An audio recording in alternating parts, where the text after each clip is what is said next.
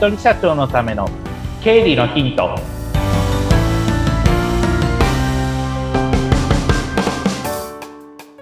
皆さんこんにちは。理財実践塾株式会社の池田孝之です。こんにちは。インタビュアーの水野紅子です。本日もよろしくお願いいたします。お願いします。さあもう世の中はねゴールデンウィークですごくもう楽しんでいる方が多分多いと思いますが。ということはこれ聞いてない可能性もあるなっていうところも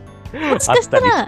お休みでこの機会にまとめて聞こうっておっしゃる方も、そういうふうな日頃の行いが、うん、良い方はあの非常にありがたいなと思ってるんですけれども、うん、えっと休みで聞けない方はぜひあのゴールデンウィーク明けたら1個ずつちょっと聞いていただきたいなというふうに思っております。そうですよね。うん。そんな方々のためには、はい、えー、またいろんな情報をお伝えいただきたいと思いますが、今日はどんなテーマでいきますか、はいはい。えっと、ちょうどまあゴールデンウィークなので、えっと、まあ人によってはちょっと時間的に余裕があるかもっていう人もいるかもしれませんので、はい。そういった方に向けて今日話するのは、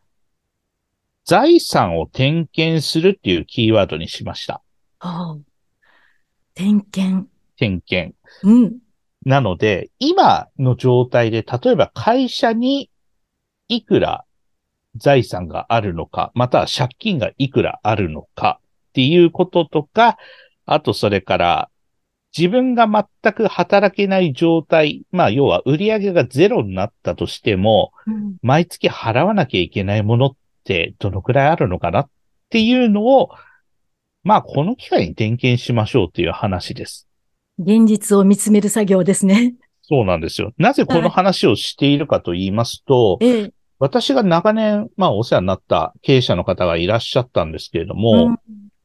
ちょっと2、3ヶ月ほど前ですかね、はい、急に亡くなられたんですよ。えうん、で、まあ突然のことだったんで、はい、残されたご家族としては、まあ、どういう状態なのかって、やっぱり100%把握しているわけじゃない。なぜかというと、その会社に深く携わってないと、やっぱりなかなか数字って見えてこないと思うんで、結局、じゃあ、その会社にいくら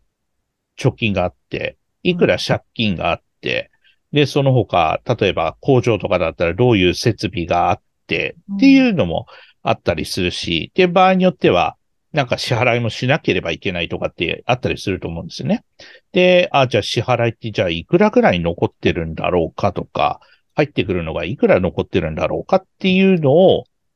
全然わかんない状態からいきなり、はい、じゃあ調べてっていうのは、結構ハードルが高いと思うんですよね。はい、そうですよね。で、あの、まあ、専門家の人でもやっぱり調べるのに注意深く調べるから、そうにやっぱり時間かかるでしょうし、うん、まして、全然そういった知識のない方が調べるってなった時に、かなり時間のかかる作業になってくると思うので、はい、そういったことを万が一っていうことが起きたときに、これは万が一のその残された家族に苦労をかけないようにするために、今の段階でいいので財産の点検をした方が万が一に備えられるんじゃないっていうことを、あの、教わった感じがしたので、今日この話をしようかなと思ってます。うん本当に、あの、マニュアル化とか、何に関わっているかとか、うん、誰と関わっているかとかって、わ、かんないですもんね。そうなんですよね。その会社に深く関わってないとわかんないですもんね。うん、なので、今おっしゃった、その、ベニコさんおっしゃった中で言うと、まあ、えっ、ー、と、わかりやすく言うと、形に残るものと残んないものって多分あると思うんですよ。はい。形に残ってる財産、例えば預金だったり、うん、あとそれから、まあ、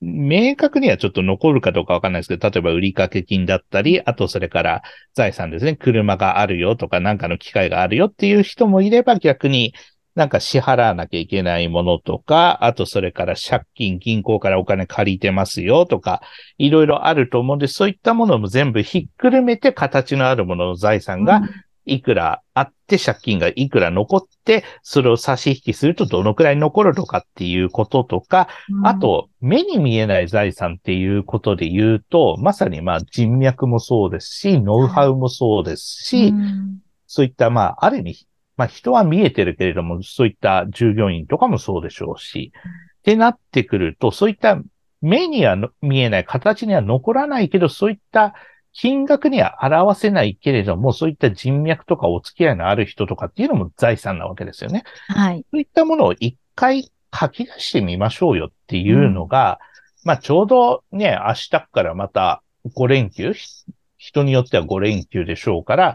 そういった時に、ああ、そっか、今うちの会社ってこうだよな、今お金このくらい残ってて、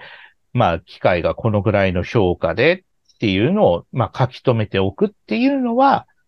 まあ今後の万が一のことに備えて必要になってくるんじゃないのかなっていうふうに思います。うん本当に、あの、少し前にエンディングノートっていうのがね、うんはい、聞かれるようになりましたけれども、それ個人個人のが、それでもやっぱり会社にとってもそういうものって大事ですもんね。大事ですね。会社が、うん、まあ一番大事、大事というか、まあ、その人がいなくなっ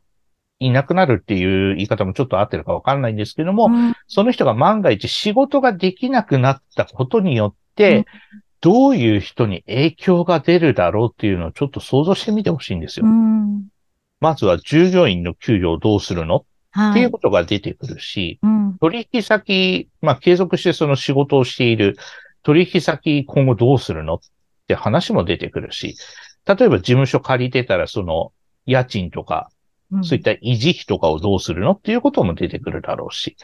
で、日々なんかコミュニケーション重ねてた例えば仕事のパートナーさんとか、そういった、まあ、提携関係にある方との、まあ、やりとりっていうのをどうしようかっていうことも考えなきゃいけない。うん、まあ、エンディングノートの会社版みたいな、うん、まあ、そういったものがあるかどうかすいません。私ちょっと不勉強でその辺のところが、あの、まだ明確に、あの、見えてない部分はあるんですけれども、そういった、ま、自分に万が一のことがあった時にどういう対処をすればいいのかっていうのは、会社もそういうのは作っといた方がいいんじゃないのかなっていうのは、その方の、まあ、あの、ことを見て、まあ、私の先輩を見て、ちょっとそれは感じることができたところがあります。そうですね。まあ、あの、怪我とか病気である程度の期間離れなきゃいけない時っていう場合だってそうですもんね。そうですね。自分ができない、いわば、あの、一人社長のっていうテーマにありますように、一人で何でもこなさなきゃいけないから、自分ができなくなった時に、じゃあどうなっちゃうのっていう、おそらく、くぶくに仕事が止まるっていう可能性があると思うので、止まっても大丈夫な仕組みなのか、自分がいなくても動くような仕組みになってるのか、でも一人でやってるから、それはなかなか難しいから、止まってる時でも、じゃあどういうふうにお金の払いとかをやっていくかっていうことも考えなきゃいけないわけですよね。はい、で、お金の払いって常に売り上げがゼロであったとしても出てくるものってあるじゃないですか。例えば、まあ、あの、直近だけだったら、例えば買い、買い掛け金って言って、要は、後からお金払いますよっていうものとか、うん、あと従業員さんの給与とかだったら、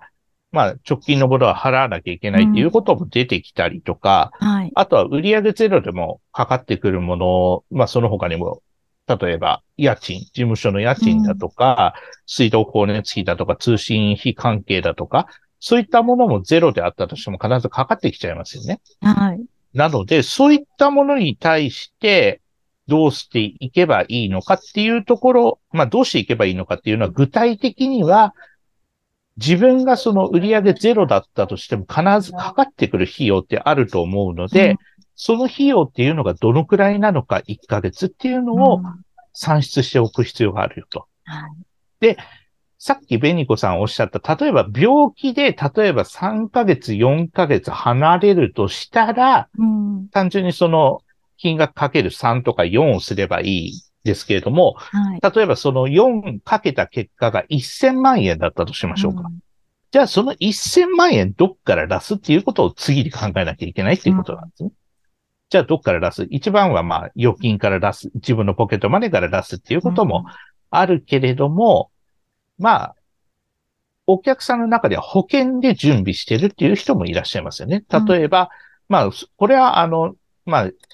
昔だったらその節税対策っていうので、